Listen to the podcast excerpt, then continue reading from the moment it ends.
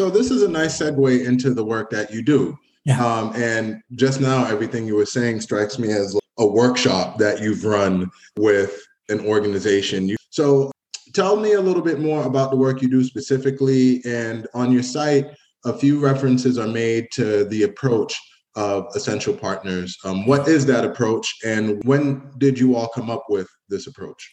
Yeah, this is a group of uh, family therapists, 30, probably, I mean, they, they count the founding about 31 years ago, but it was probably a, a little bit before that.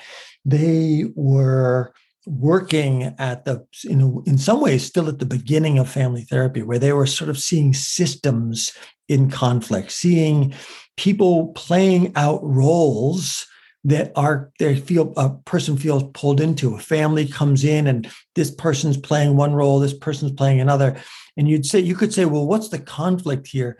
And the conflict at some point maybe we don't even remember what the conflict was. Now we're just playing out roles that are conflict roles and have a story about each other. And they said gosh this looks an awful lot like what we see going on in the way people are talking about things in the public conversation. So when they started the organization, they called it the Public Conversations Project, and it and it really was like, boy, you uh, was a, we have the video, the very first um, thing that our one of our founders saw on TV. It was two people on one side, two people on the other. It's a news show. There's a moderator in the middle. They ask a question and within about a minute and a half everyone's just yelling at each other. And the moderator's waving his arms saying we have nothing here. And we're still seeing that. I mean it's 31 years later and that's still what television looks like. But um, they said gosh we know how to deal with that that we deal with that in our family therapy offices all the time. We have structures for it. We have ways of helping people listen to each other. We have different kinds of questions that you ask. If you ask a polarizing question, if you ask a yes or no question, if you ask a question that simplifies things and dumbs it down, you'll get dumbed down, simplified, polarizing yes or no qu- answers. But if you ask a more complex question, if you ask the questions like you're asking me today, which is to explore something, to go into the complexity of something, then you begin to realize wow, we're not on two sides of something. There aren't even two sides of something. We're all just sort of wandering around in, in a in a web of ideas and identities. And now we have something more to hold on to. So they began to experiment with structures and, and ways of talking to each other. And if the idea was if if I can change the way we talk about something, then I can change our relationship to each other while we talk about it. I can change what we're willing to talk about, what we're willing to listen to, what we're willing to reveal to each other. We're beginning to explore more of ourselves, more of each other. And now we're beginning to break open what was a very stuck dynamic, stuck conversation, stuck relationship that was really gridlocking or polarizing our community, now we're beginning to open up the possibilities here, build relationship, build trust, and and move through. So uh, that's the the approach, and uh, it really is based in community. It's based on what the community wants to talk about. It's based on deep listening to the community, and it you know if you say, well, what kinds of things do you do you talk about? I mean, think anybody who's listening, think about a community that you're part of where there is some division about some important idea right? Where, where people are being torn apart you know you're in a faith community you're in a school you're in a workplace you're in a family you're in a neighborhood and we're lining up on different sides of something. And you can invite a conversation that is going to drive that wedge even deeper or you can invite a conversation that is going to invite you to connect and talk and build relationship and trust and help you get to uh, sometimes a solution, sometimes better ideas, sometimes just an acknowledgement that we're different and we have different values and we can still live together across those differences. So I was leaning over taking notes as you were talking because so many questions were coming up for me. And I'm going to start with this thought. We never learned these skills in school. No, like how to have conversation. And I say all the time, you know, it took a long time for me to realize what my angst was with school. Like I did pretty well in school because my father wouldn't have had it otherwise. Um, I didn't have a choice to like, yeah, dad, I'm not feeling the school thing. Yeah, right. right. Yeah. I, I kind of realized as an adult, the issue I had with school was that most of what I was learning, I never felt like it was applicable to the real world. Yeah, I learned how to write. I, I'm still waiting for an employer to ask me to write a seven to 10 page paper on something. It, it just doesn't happen. Uh, right. But writing those seven to 10 page papers gave me enough practice around writing to ultimately figure out how to communicate in a concise and clear manner right. uh, to people. Anyway, so we never learn how to manage our curiosity in school. People learn how to communicate by observing others, by watching television. And so unfortunately, you you also don't know what's right, what's the right way to communicate and what's the wrong way. Um, and so people ask very inappropriate questions uh, by virtue of that. So you're nodding, you're like, I'm in total agreement with you. So your organization is filling a gap that the schools did not provide for millions of people um, as adults. That's absolutely right. And and I mean, I don't know if you were, you know, you talk on on your show about the work that you're doing, but you're doing the same thing in in where where you work, and and there is, uh, unfortunately, there's like one of you, you know, in in a lot of schools all around it's like well we need somebody who can attend to all of the social fabric and, and relationships and communication between people. Let's bring in one person and have them work in this community and that's you right? I mean and and that's who i work with often. I'm called in because it's a lonely difficult uh, job to to hold that level of tension and and um, responsibility and all the conflicts that come with it and all the differences. And so yes we we go in and support schools communities organizations uh, faith groups as uh, as a support to whoever it is that is tending to the fabric and and soul of that community and helping them think about the relationships and the conversation. And yes, in schools, and we're doing more now in middle school and high school, a lot more. It's actually a really uh, growing part of our work, helping kids learn how to listen, how to ask a good question, how to speak to be understood rather than to just Con, you know convince or criticize or judge people how to reflect how to understand their own thoughts and to really understand where their beliefs come from, to build something of their own story so that they can share that with others. So yeah, that's what we're that's what we're doing. So are you providing schools with curriculum around this?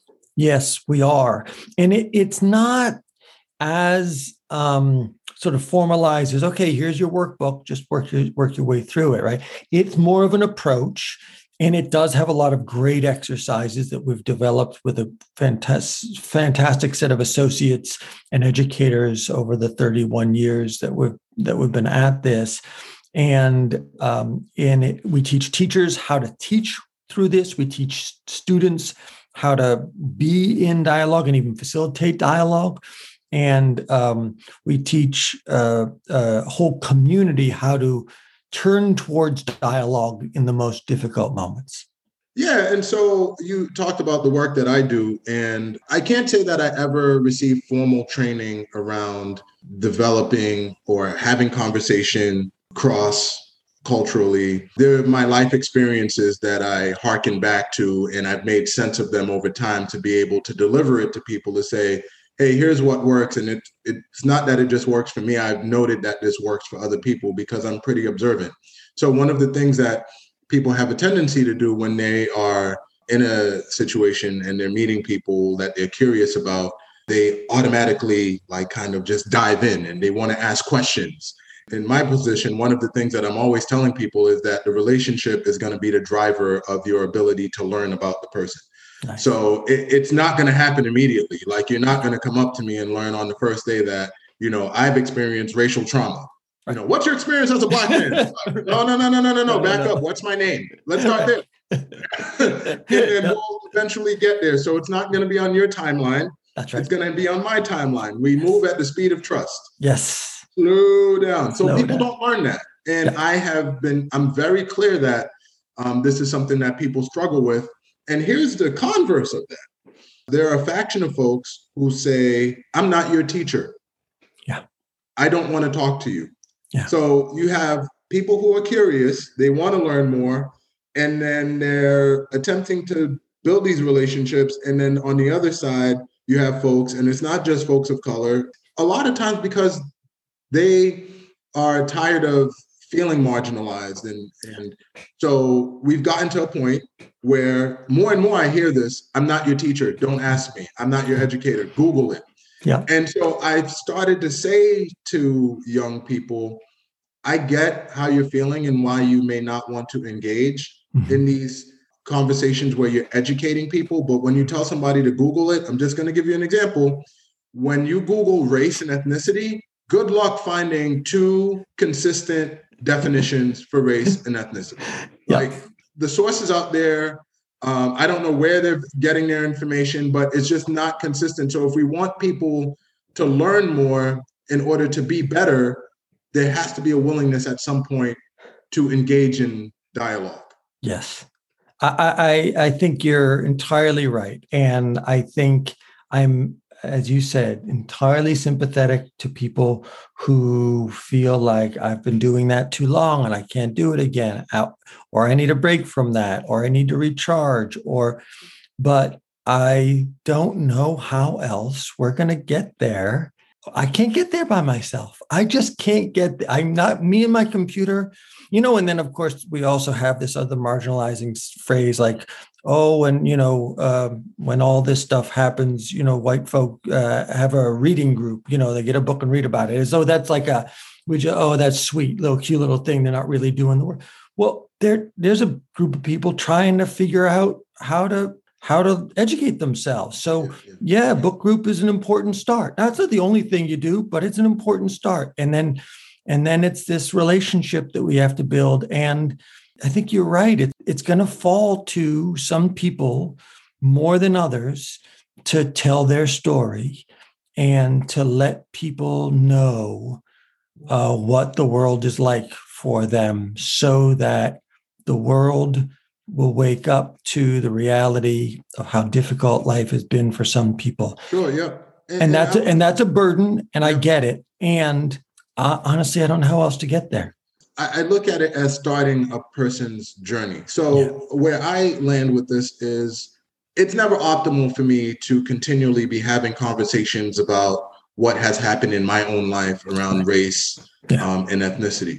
But I can start your process by giving you a little bit of information and then hoping that uh, the person I'm conveying that to says, Wow, I'm really curious about this. Uh, let me pick up a book to That's read right. more about it. Let That's me watch a movie to learn more about it. Let me immerse myself in communities yeah. of, uh, where I'm going to learn about this. I don't know what I don't know.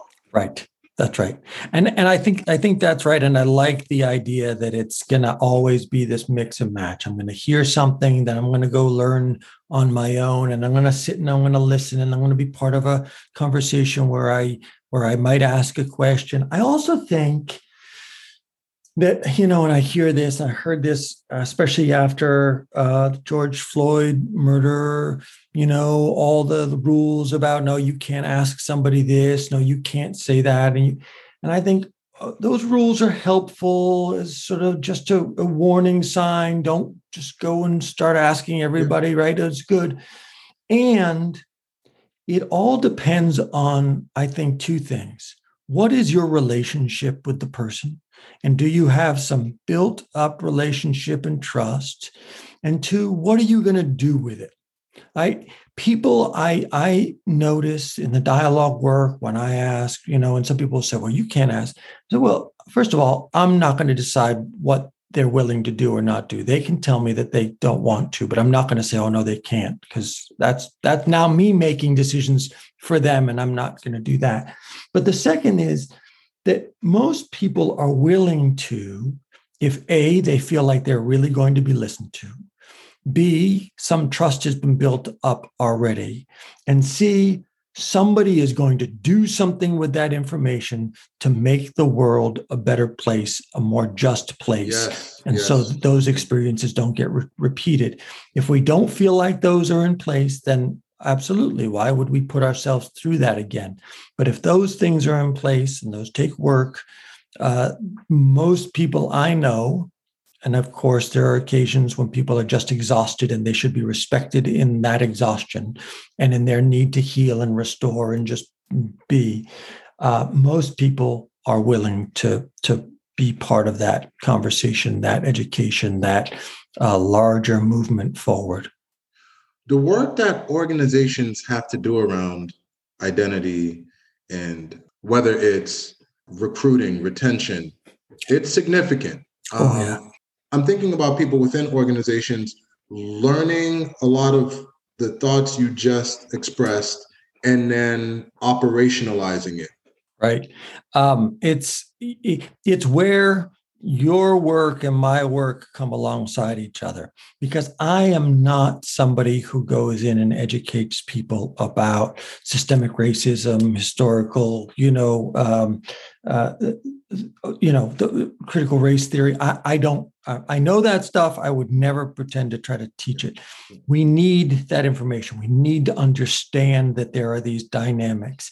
So we need some education along. We also need some of the work that we do, which is how do you talk across cultural differences, differences in understanding, differences in language. Uh, how do you navigate differences in worldview how do we meet each other? There is always a difference between what I say and what you hear.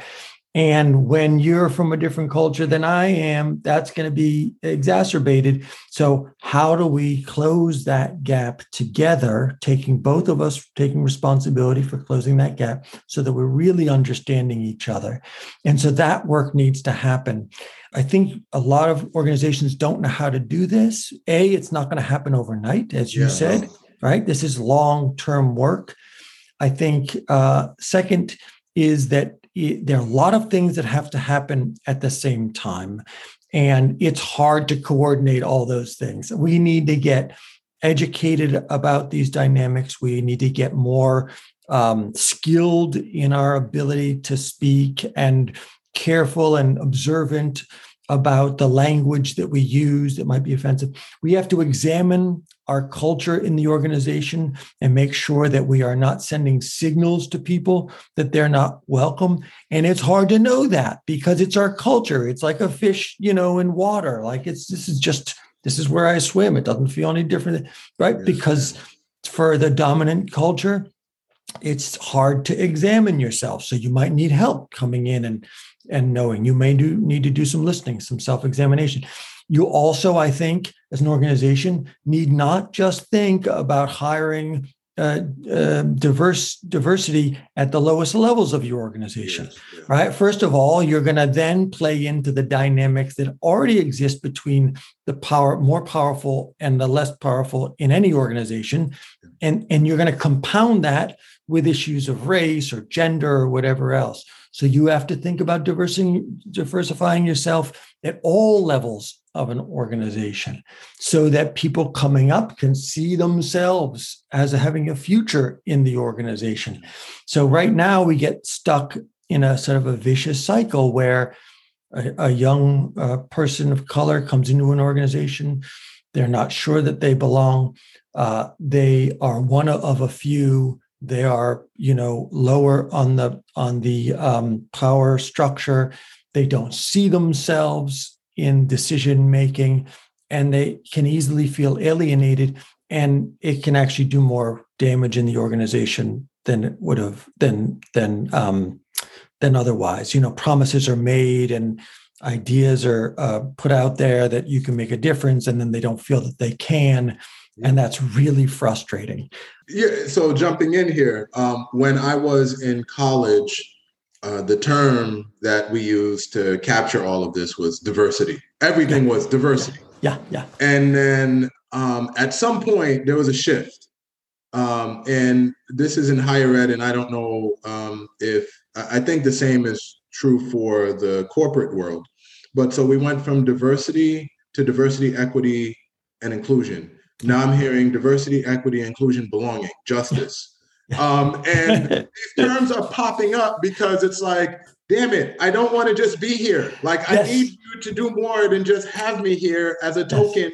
that yes. we're moving forward. And I I can see so many more letters popping up uh, to yes. be explicit about what it is that people are looking for. So it's just really interesting. And the parallel I'm going to make it America's sport is baseball. One would yeah. argue that it's football, but okay, so yeah. either one.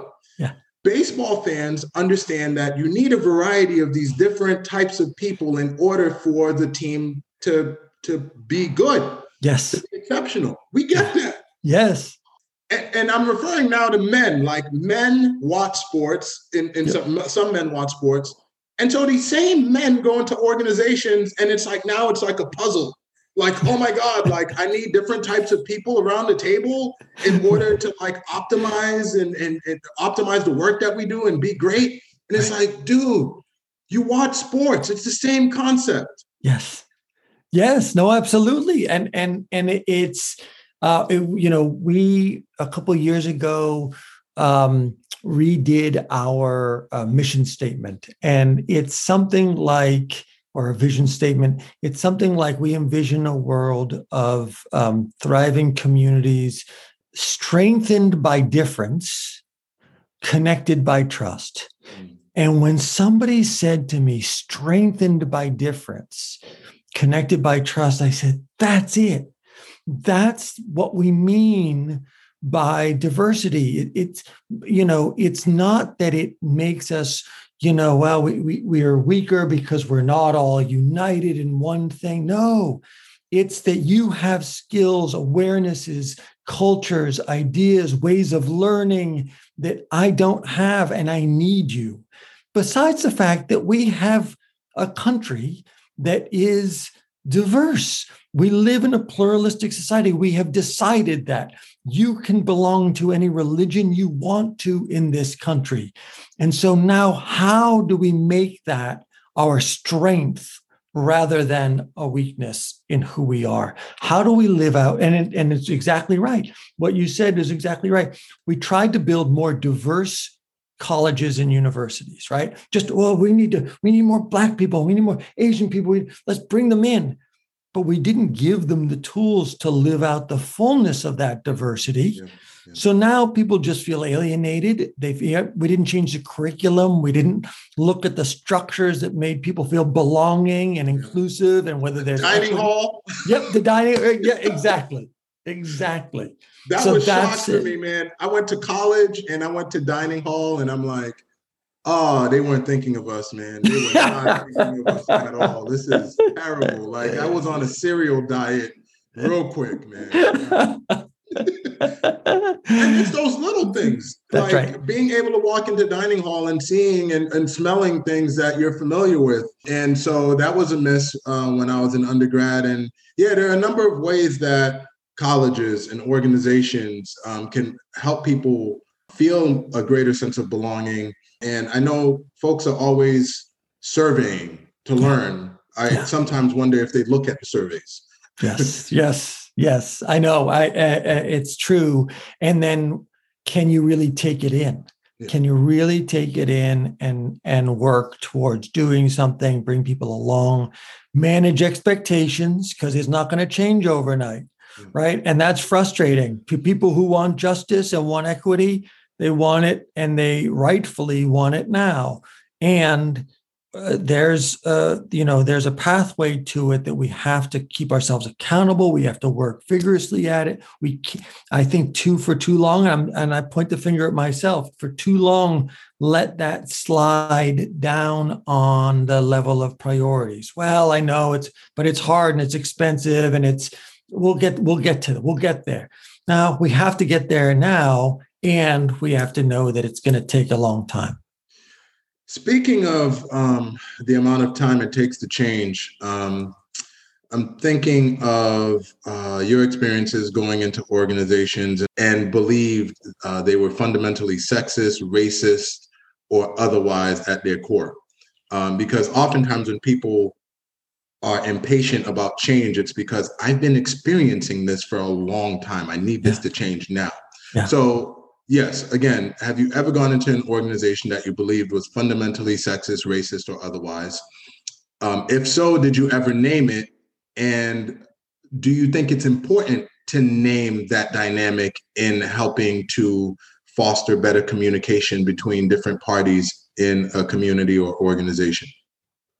Oh, that's such a great question. If an organization exists in our country in the year 2021, it's inherently sexist and racist. I mean, I just don't know that we're still in that place. I don't know that there's a, a place that isn't mm. yet. And it's going to take time. Now, I think I think that there are some places that are paying a lot more attention. There are some places that are working hard at it, and that's meaningful and needed. I've worked in some communities that are far less aware of the fact that they are sexist and and and racist they're just so far back on their on the development yeah. towards multicultural you know fluency and um uh, and adaptability it's easier when you're all in one place or another but when you're in very different places in your own development along the way. So then there are different things that you do. So when you say, would it be good to name it? And have I named it?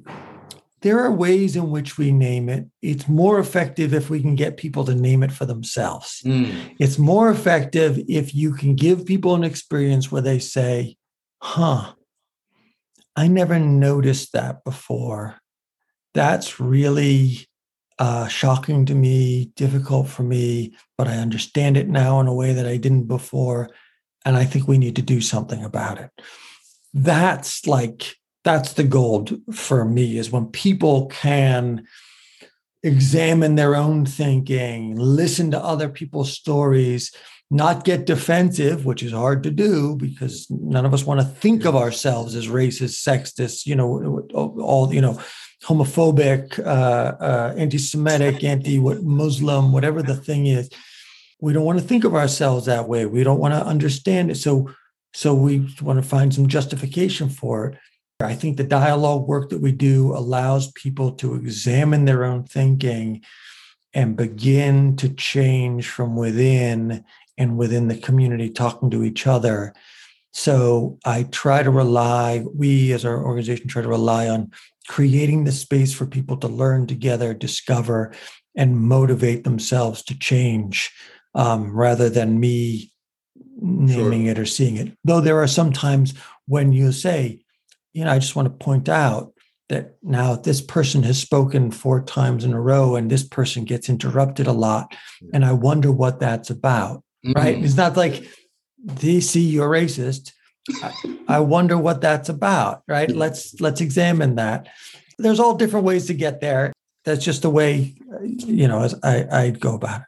So, person keeps getting cut off, and you note that you see the dynamic, and then you somewhat name it and saying, "I want you to notice this dynamic." Now, if a person doesn't have the ability to look inward will they arrive at the conclusion that, man, I keep cutting her off because I'm a sexist? That's why I keep cutting her off. Do you believe people, everybody has the ability to have that awareness? Over time, I do think people, I don't like, I don't think anybody's like, oh, they're a lost cause. I just, you know, I mean, and that may be uh, people call me naive all day long, and, and people do, and that's okay. I believe that we're all able to grow and learn and become more aware. I would say that I'm not I'm not trained in helping people, you know, overcome their deep-seated sexism or you know whatever their own um, ideologies are or implicit biases or explicit biases. But I do think that you can coach and help people. So, first of all, one of the things that we do is, for the most part, we structure a conversation so people aren't getting cut off, right? We structure a conversation so that we're all going to go around in the circle. We're all going to speak for the same amount of time. Nobody's going to interrupt anybody. We're going to have some agreements about that. And I'm here to, to enforce that. Now, there will be some times that are less structured, but hopefully the patterns begin to develop new patterns where people are really beginning to play out a kind of equitable sharing of the space and voice. Now, when certain people you know slip back into their old patterns of of their own sense of you know but i but i have something really important to say. I'm sure you do. I, and that's what you say i'm sure you do. And i imagine that everybody around the circle has something very important to say. I'm going to ask you to hold on to that. I think that the more people do it the more aware they become that that their tendency is to interrupt a lot. So i think they they can do that. I think some coaching needs to sometimes happen. So I have taken people aside between sessions and say, I want to spend some time thinking about what you know what's going on for you because i notice that it's hard for you not to interrupt a lot or you know it's hard for you to listen uh, and well you know well people stop listening to me they'll they you know they they write me off it's like that so tell me more about that you know what and it's often the, the case that you know, they're the person that stands up and talks for 20 minutes in an hour long meeting and people stop listening. Yeah, people stop listening because we, you know, we're we're done listening. We all you you know, two minutes. And so we ask, do you want to be understood? You want to be have an impact, and you're not now because people are tuning you out. I wonder whether you could be more effective in what you want to say if you kept yourself to the two minutes and and did more listening right? And and um, so we work to coach people towards more self-awareness. Some people are really really hard to to do. And they've been you know they've had patterns over years and years and years but nobody's a lost cause. We just need lots of different supports for them. And so um, self-awareness is an important part of being able to engage successfully with others and so I like to offer or provide tools to people through this podcast. I, I, want them to listen and learn about people and also walk away with um, particular skills.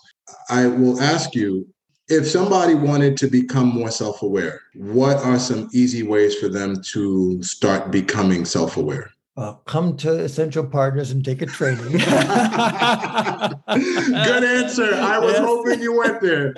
yes. Uh, I mean, really, it's some of the best training. I think people, you know, people come because there's some conflict in their organization and they need to learn how to facilitate it and they want to and they often leave saying i just feel like i'm a better person after this or i you know, you talk to them six months later and you say, well, did you facilitate any dialogue? And I say, well, yeah, we did. But I, I really, what I want to talk about is how much this has helped my marriage. Yeah, yeah, yeah, yeah. Yes, that's what we want. And it's helped, you know, it's certainly helped my marriage. Um, and I'll just tell you a quick story. I, I was, um, uh, facilitating at Clark University. Uh, I was there as the assist, assistant director of difficult dialogues, and I was teaching a course with uh, dialogue at the heart of it. And the beginning of the course, and this is all of my classes that I teach, not just on dialogue, anything I teach, we we build agreements together.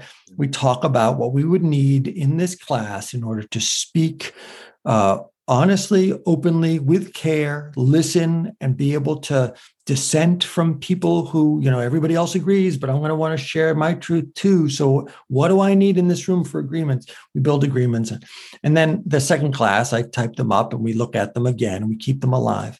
I took them home and um, I forgot them at home. It was a big sticky. And so I had to call my wife. I said, There's a folded up piece of paper. It's over there she got it out and she put it on the back of the door and it was all these agreements you know don't interrupt allow people to finish their speaking um, you know maintain confidentiality uh, uh, ask questions to you know understand thing all this. And uh, a friend came over which we left it on the we left it on the door and a friend came over a couple days later and said is that how you guys run your marriage? Mm. is that why you guys get along so well? And we looked at each other and we said actually yeah that's that's why. Now we don't have a you know we're we're like all married couples uh, we, we struggle too. But um but that work has helped enormously just build awareness in intention and attention. I have an intention to to improve and i bring some attention to my own patterns and um, my awarenesses and uh, my habits notice am i the only one talking notice am i um, alienating somebody you know noticing things yeah, come and train with us. Secondly, I think that there are some really great books. You know, there's nonviolent communication is a beautiful um, way of being in the world, talking about the impact on ourselves, and so that's um, uh, Marshall Rosenberg's work. The word, the book "Difficult Conversations" um, is a fantastic. The colleagues of ours as a really great way to understand why conversations are difficult and how to rethink them in some ways. Um, I think that there are. I, I think that the most important thing you can do is spend more time listening. If you were to say, you know what, tomorrow night I'm going to go to this party I'm not going to not contribute. I want to contribute, but I want to spend more time just observing and listening and noticing patterns and noticing the impulses in myself. Um, you can learn a lot that way. Yeah, yeah. My quote in my uh, senior yearbook was, "It is far better to understand than to be understood." Mm. I heard Bill Russell say that in an mm. interview, and it really stuck with me. So mm, it's beautiful. Bill Russell's of, I mean, what a what a hero. The visionary leaders that we work with are are doing that. Oh, amen. I appreciate that. That's a great. Uh, uh, I'm going to hold on to that. Thank you, John. And if somebody wants to learn more about your organization, um, where can they learn about it? It's uh, www.whatisessential.org. So, whatisessential.org. The organization is Essential Partners and uh, you know we we we answer the phone when people call we we uh, answer emails so just reach out john at whatisessential.org and and we'll get back to you all right thank you john thank you sten i appreciate it Thank you for remembering to call me yeah. I wrote it down, so I. I All right, that's a great skill. You hear it, write it down. All right, man. All right, appreciate it.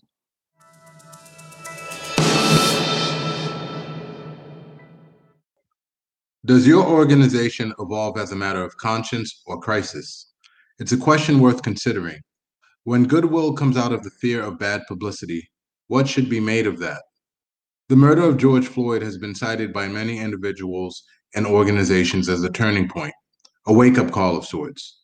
While I've been encouraged by the efforts of organizations to become more inclusive and adopt anti racist practices, I can't help but wonder what leaders of organizations were thinking when they walked into boardrooms and only saw other white people at the table. Sure, there's diversity among white people, but I wonder why the notable absence of racial diversity didn't result in a quote, renewed commitment to inclusion. What work does your organization need to do to become more inclusive? Until the next episode of In Me, keep reflecting.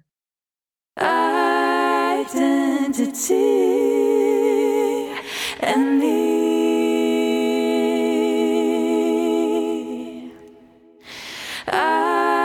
identity and